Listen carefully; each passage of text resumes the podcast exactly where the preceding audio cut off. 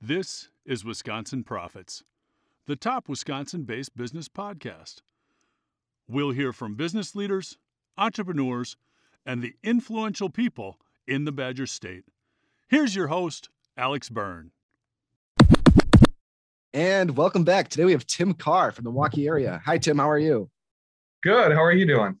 I'm doing great today. Uh, could you just give us a little short intro about yourself and kind of what you do and what are your current roles?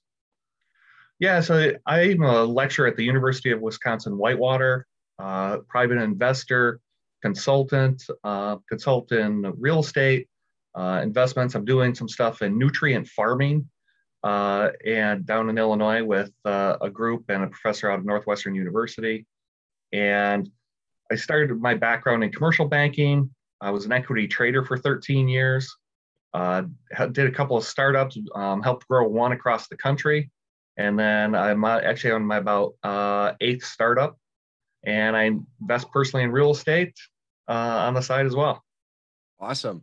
Okay, right away, I want to I want to go into this nutrient farming uh, thing. Could you could you just dive a little deeper into that? I think everyone would love to hear about that. Yeah, so it's really cool. Uh, I was actually recommended by another professor uh, to kind of work with this group, and we have a paper that's actually trying to be published on it. And what nutrient farming is so the wastewater treatment plants, the EPA is increasing how much nutrients have to be taken out of the water so we can all drink it and it be safe. Well, it's really expensive to do that if you need to expand the facilities and to the tune of hundreds of millions of dollars.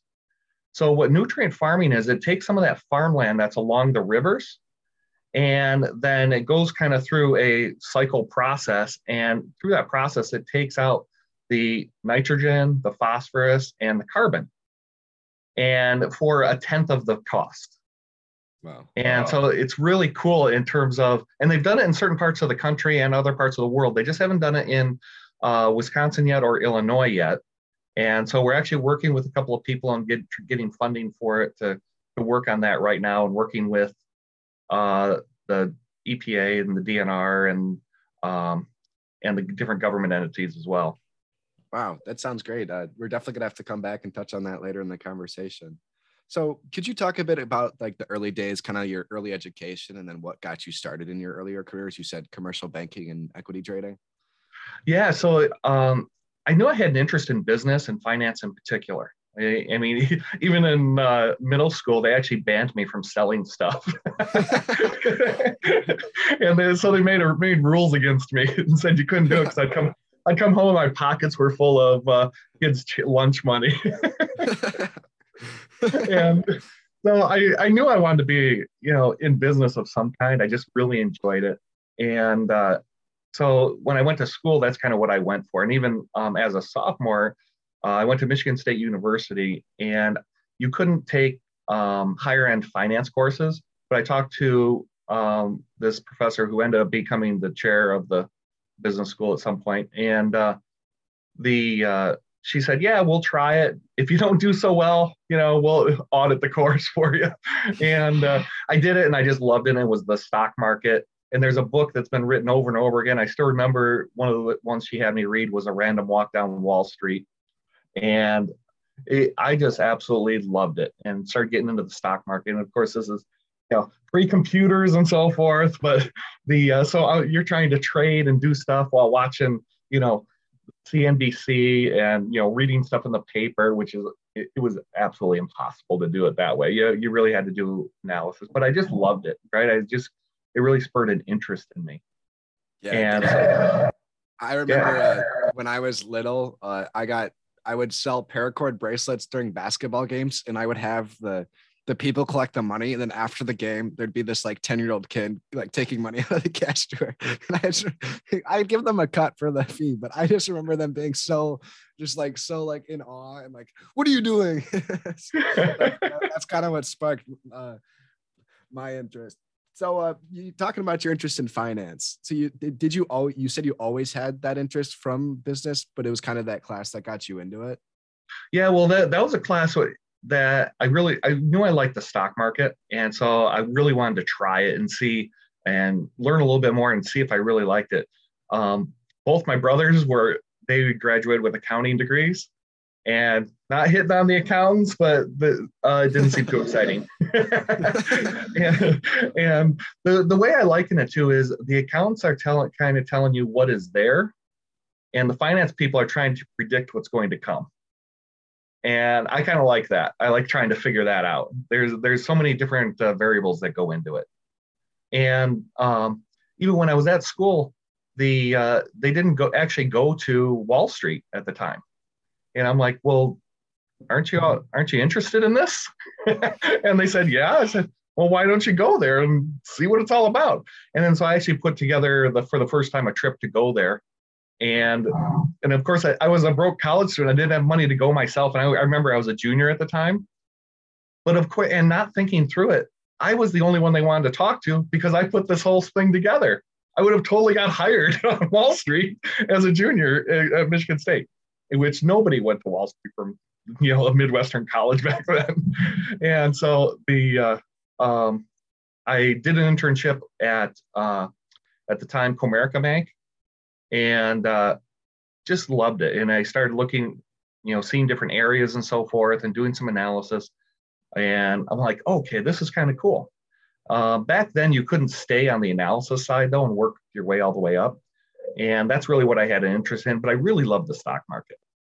And growing up in the, you know, kind of the Midwest and out in the country a little bit, I didn't know anything about going to graduate school. It wasn't even on my radar, frankly. And um, and then someone I was working with actually went and they got into they applied and got into a good school. And I'm thinking, well, I'm as good as they are. What the heck? let's try this. Let's take the GMAT and let's put some applications out there. And then lo and behold, I got uh, got into the University of Chicago and ended up going there. And uh, so from there, I got an internship with Merrill Lynch in New York, uh, and just looked at trading. And here, here's kind of a um, a strategy when I got there, people, a bunch of people asked me, well, how are you just doing an internship on trading? Why aren't you doing sales and all this other stuff? I asked. I already had the internship. so I just asked us to emphasize what I liked.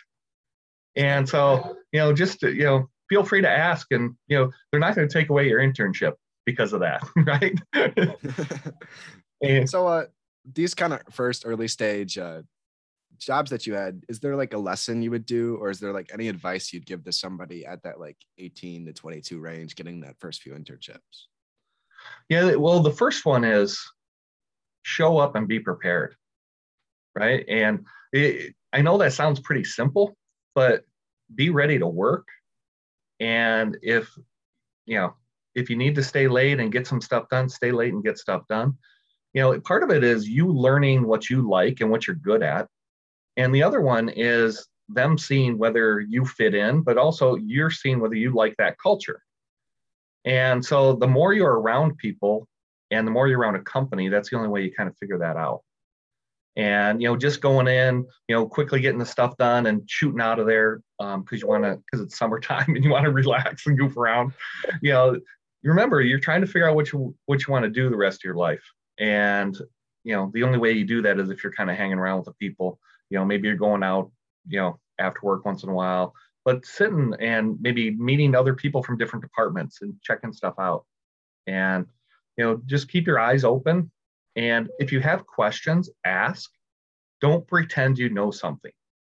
Remember you're you're on an internship. You're not supposed to know a whole lot.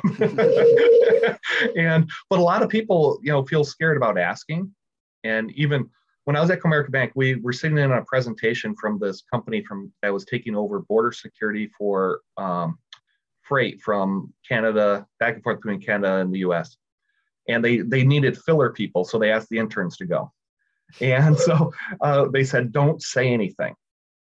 But we're sitting there, and of course, something pops in my head that I have a question about. And I'm looking around, and no one else is asking questions. So my hand starts going up, and they're they're glaring at me. And then I ask this question of, well, if you're taking over for the federal government, and given the amount of security and background checks you have to do, how are you in the world are you going to do it cheaper than they're doing it, and while maintaining the level of security that you already have? And literally, no one there could answer the question. And so both companies offered me a job after that meeting, even though they had told me not to say anything. well, good, good, thing you said something right, otherwise you might not be sitting here. right, exactly. And so, you know, that's why it, being intellectually curious is a good thing. And, you know, ask questions, try to figure stuff out. Um, you know, just like the other day, uh, uh, something came out from uh, Los Angeles that said they can't, they're not going to allow drilling for oil anymore. And I'm like, wait a second, they they do they drill for oil in, in uh, Los Angeles? I mean, I've been there a number of times. I've never seen it. Well, what they do is they actually mask the oil derricks with buildings and art structures. So they're literally all around you, and you'd have no idea. Really? Yeah. That's crazy. I, I had no clue. Me either. and so, but being just intellectually curious about this stuff, you know, and then going to try to figure figure that stuff out, it can lead you in a lot of directions that you don't necessarily know you're going into. Um, and so for for myself, it you know that's what kind of got me into um, trading and investments. And you know, from Merrill Lynch, they were they were merging with another company, so there are no jobs in New York. I talked to Robert Baird in Milwaukee before I left, and they had an internship, but I didn't know if I liked doing that that one position.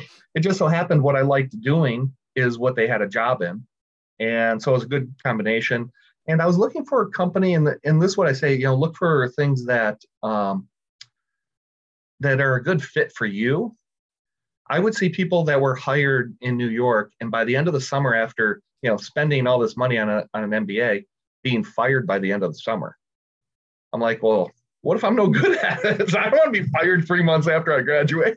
And so I was looking for a place that had more of a training program, would allow you to make mistakes. And then, yeah, if a couple years down the road I'm not doing well, yeah, I get it. I shouldn't be there.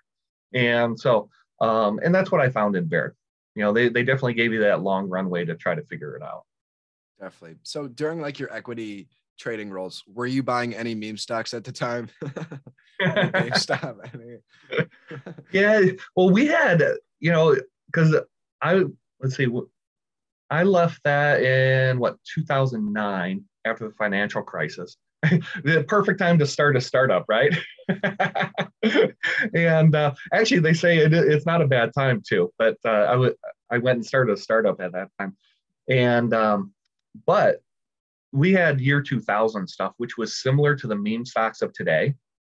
And because you would have anything that mentioned the internet at that time, literally you would have a catalog company if you and they mentioned they were going to put it online and the stock would go up 300% right. And so you, it was just a crazy times. I still remember there there was a an engineering firm that went public that said they were going to do business online. Well you only have so many engineers. You can only do so much business. And this thing started out with like a valuation of like a hundred million dollars. Within six months it was bankrupt. And so um, you know, they, so we had our meme stocks of the day back then. so, uh, in your equity trading role, you said you left Baird in equity trading after the 2009 crisis. What kind of propelled you to think, like, to start looking in the realm of startups? And when did you realize that you could start your own?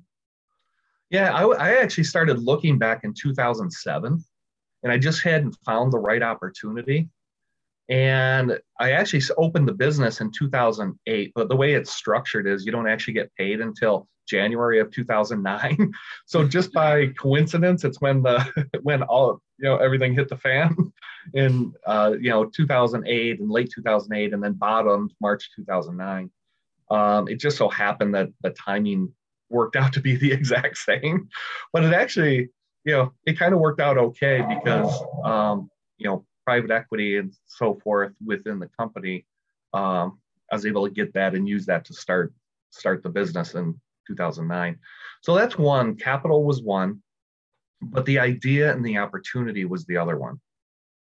And you you can do it with a lot less capital now, and with various businesses and so forth.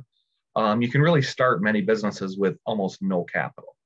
Um, now, the one we were opening was a brick and mortar um, locations all over the country. So that takes a lot more capital. And that's when I started to get into real estate as well, because I, I actually learned how to um, develop strip malls at that time. because that's that was the first lo- one of the first locations I actually helped the person build the strip mall so we could have a prime location. Wow. And so they had never done it before. So I I said, hey, I haven't done it before either, but I'm kind of good at finance. You know, what if I help you out and you give us some free rent? He said, okay, that sounds good. what, were, what were the terms on the free rent? Uh, we got six months, so it was worth about twenty grand. You know, for Hey. for a startup, that's pretty good. That's definitely pretty good. Could you talk about uh, kind of what the startup was and the services offered? Yeah, so the, this particular startup was working with kids that had neurological neurobehavioral disorders.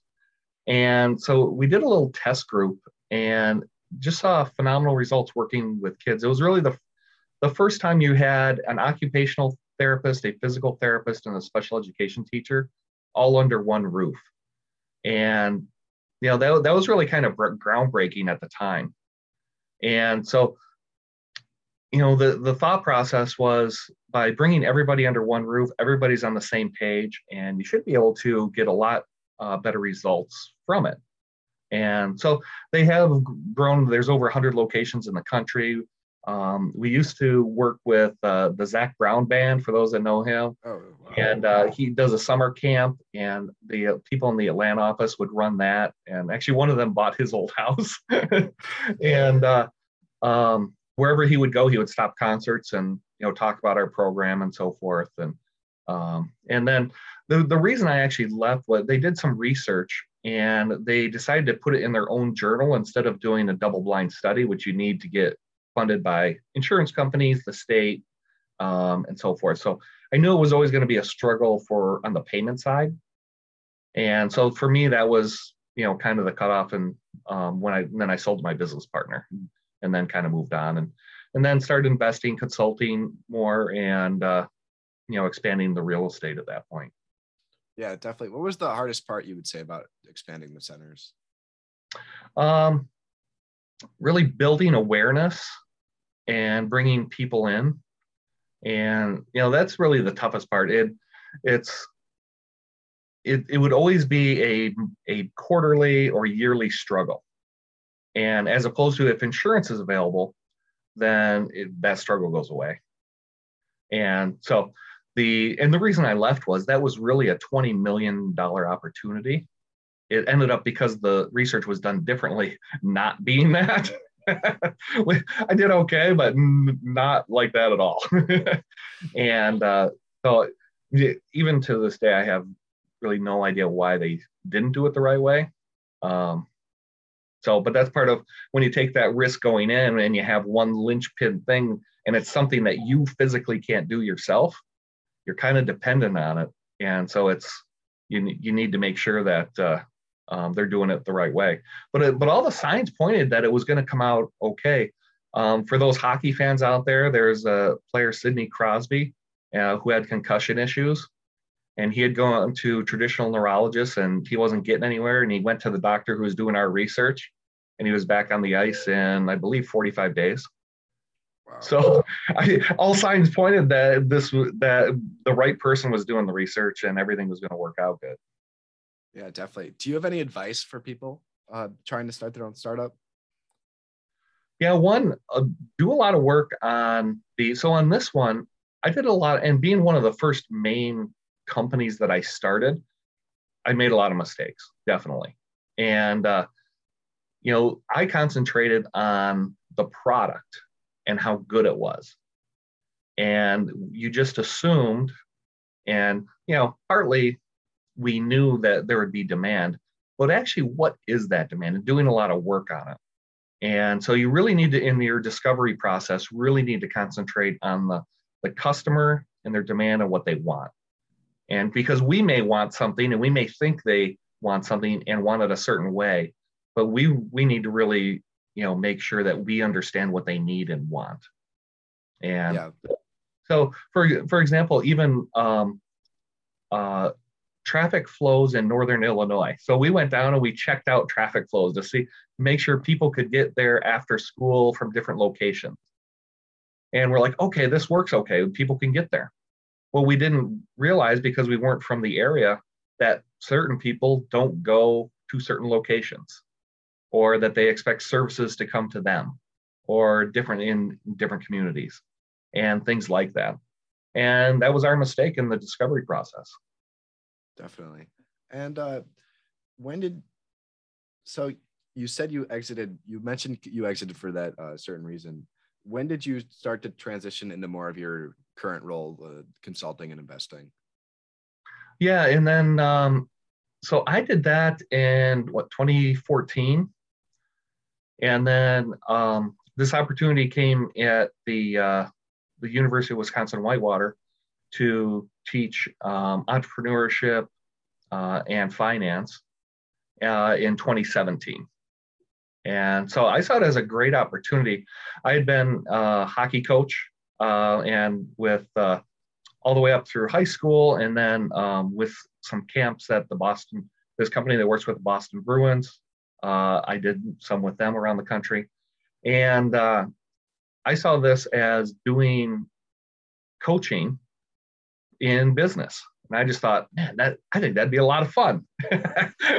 and so the, that's when I made the jump in, into the teaching role as well. And I like to do a lot of different things. And so, because one thing I found that w- when I was doing the uh, the trading on my own and even investing on my own, flipping properties and so forth, when an idea or an opportunity takes a while or it doesn't, you know, say it's been a week or two weeks or a month and you really haven't made a lot of money, you start to get a little anxious about it and you tend to take more risk. And so, what the teaching allows me to do is you have your base and you don't have to take the risks. You, I could wait three months, six months, not do a deal, not do an investment, and it doesn't matter. I can wait for the right ones. And so, that having that um, security really allows you the opportunity to do that a lot better. Definitely. Do you think there's any misconceptions about investing from the outside? Oh, I, I, I think there's a lot, especially especially nowadays. you know, especially you know when, when you get things like AMC and GameStop and so forth, and people make a bunch of money on it, people tend to think it's really easy. And so for those that think, oh man, I can day trade and I can do this, well, there's a reason that over 95% of day traders don't make money. So just think about this. So you're sitting at your computer and you're and you're waiting for a right trade to occur. And it, it's never it's not showing up. Remember, you're eight eight hours and you're sitting there. You're sitting there. It's really tough not to buy something. And then say that day goes by and you're the next day and you're sitting there and sitting there and and things are moving and and you're not really getting the the way things are you know the flow of how things are working. And so you're not pulling the trigger and now you're starting to feel a little pressure like man stuff's moving around. I should be making money. And then you pull the trigger and you buy at the top and it sells off and you end up losing money. And then so you lose a few hundred bucks or a thousand bucks and you're like oh my god what am i doing? And then it puts even more pressure on you because now didn't not only did you not make money now you just lost money. And so then it just compounds it and puts even more pressure on you. Definitely. And, i think that's like a, an issue now especially it being so easy to trade is that a lot of kids start trading and then it fundamentally like it like dissuades them from investing in general and this is a disclaimer. I did try day trading when I was like 15, but we are, we are beyond that now. well, and there and there's a big thing between trading and investing. Those are very different things. Uh, it's it's much easier to invest over the long term, do your research, find a good company, and stick with it. Um, you know, everyone has the story of you know Warren Buffett, and they you know know he's been doing this for a long time. He's a billionaire now, and so forth. But uh, there was per, a person um, who was a money manager. Well, he was he was a broker that kind of turned into a money manager because he was one of the first people in the U.S. to manage over a billion dollars as a uh, broker.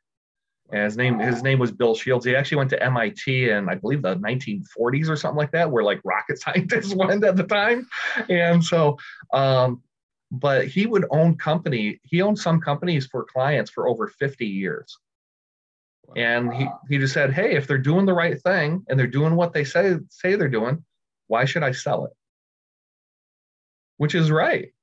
Because, you know, say a um, say Facebook goes from 100 to, well, nowhere near 100, but we'll just use the numbers 100 to 150. And you're like, oh man, the market's getting a little toppy, it's going to sell off.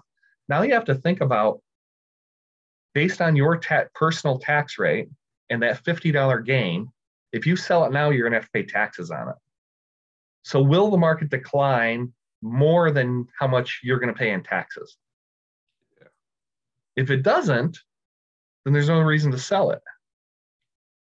And that's where it starts getting a bit more complex on that and what, what you need to look at and so forth. But finding stuff and buying what you can feasibly afford for the long term, you'll be much better off in the end.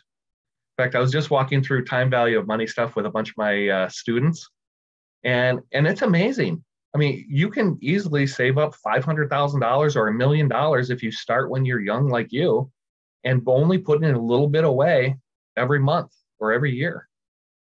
Yeah, definitely. I remember uh, in like eighth grade, I would have like the compound interest calculator and I would be like, that Subway sandwich costs you like 30 grand if you'd invested in the stock market. And I tell, I'd like tell my mom that, be like, oh, that's a million dollar car. And she'd be like, what are you talking about? it's such a, it's such an interesting concept that I think needs to be pushed really, really hard, especially at a younger age, because understanding that it can set you apart even like putting in a few extra hours of work in your 20s and not saving again can yield like really above average results. So I'm glad you touched on that claim. Well, and even with with all of the gig economy stuff now, so uh, for all the young people out there, here's something to try. If you're going to spend money on a given day, do a gig that makes you at least that amount of money. And then and have that in addition to whatever whatever job you're working if you can do that, you're going to be so well off when by the time you hit your 30s um, that you won't even believe it. Yeah, definitely. Wow, that's I might have to try that. oh, just uh, could you going kind of into your real estate portfolio? Could you yeah. just talk about the thrill of your first deal, kind of what got you into it, uh, and just little basics on it? The the first one's always the scariest because you're like, should I pull the trigger? Should I do it and not know? And and the first one I was actually gonna do was right after I had uh, left Baird. There were some opportunities because of the financial crisis down in Chicago, and I literally had does over a dozen people tell me, "Oh my God, you don't want to buy in Chicago. Everybody's leaving Chicago." And I'm like, I don't know. This is kind of a prime spot. I think this would be really good and they totally talked me out of it. I told, I wish I had that oh, property today. and yeah, it it was just prime, and uh, uh, you know, so that's the other thing. You know, if if you do your analysis and you're really comfortable with the analysis you've done, trust the numbers, right? And so a lot of people will talk you out of it because they really don't know the numbers or have done the, the research. It's okay to be skeptical and it's okay to ask other people what they think after showing them the numbers and showing them what you think. Um, but trust trust the numbers. Uh, but yeah, that first one is always the always the trickiest because you're like, oh, should I do this? Should I should I do it? and um, and that was that's how it was in my first one. And uh, really, in, in all of the the flips I've done, I've made money on every single one of them. Um, partly and partly I take that too is I only do ones I know I'm pretty sure I will make money on, and two I only do a few a year because of that. A partly time issue, and partly I don't want to give up the margins, and that way I'm always confident that I'll make it. Definitely. And so, and then on the rental properties, you know, I stay away from the really low ones and the really high ones and so by kind of staying in the middle and in areas that aren't deteriorating, but in areas that you think can come back at some point, um, for whatever reason that may be. And because when times get bad, people move down. So someone who was paying 1200 bucks a month may go to paying a thousand or even 900 a month. And so you actually get a better clientele. um, and then, but even in normal times, you still have the person the people that are paying from anywhere from 500 to 1100 in most markets. And so there's always demand in those areas. And so when you know what I was saying earlier, you know, if we look at the stock market and do, you know, will it be up 10%, down 10%, or you know, where will it be? And people really, if you had to guess right now, I mean, we don't know what's going on overseas. We don't know, you know, what's going on with inflation. Um, it would be a total guess. With the with the real estate I have, I'm going to make 20%, pretty guaranteed. and next year, I'm probably making 20%. And the year after that, I'm probably making 20%.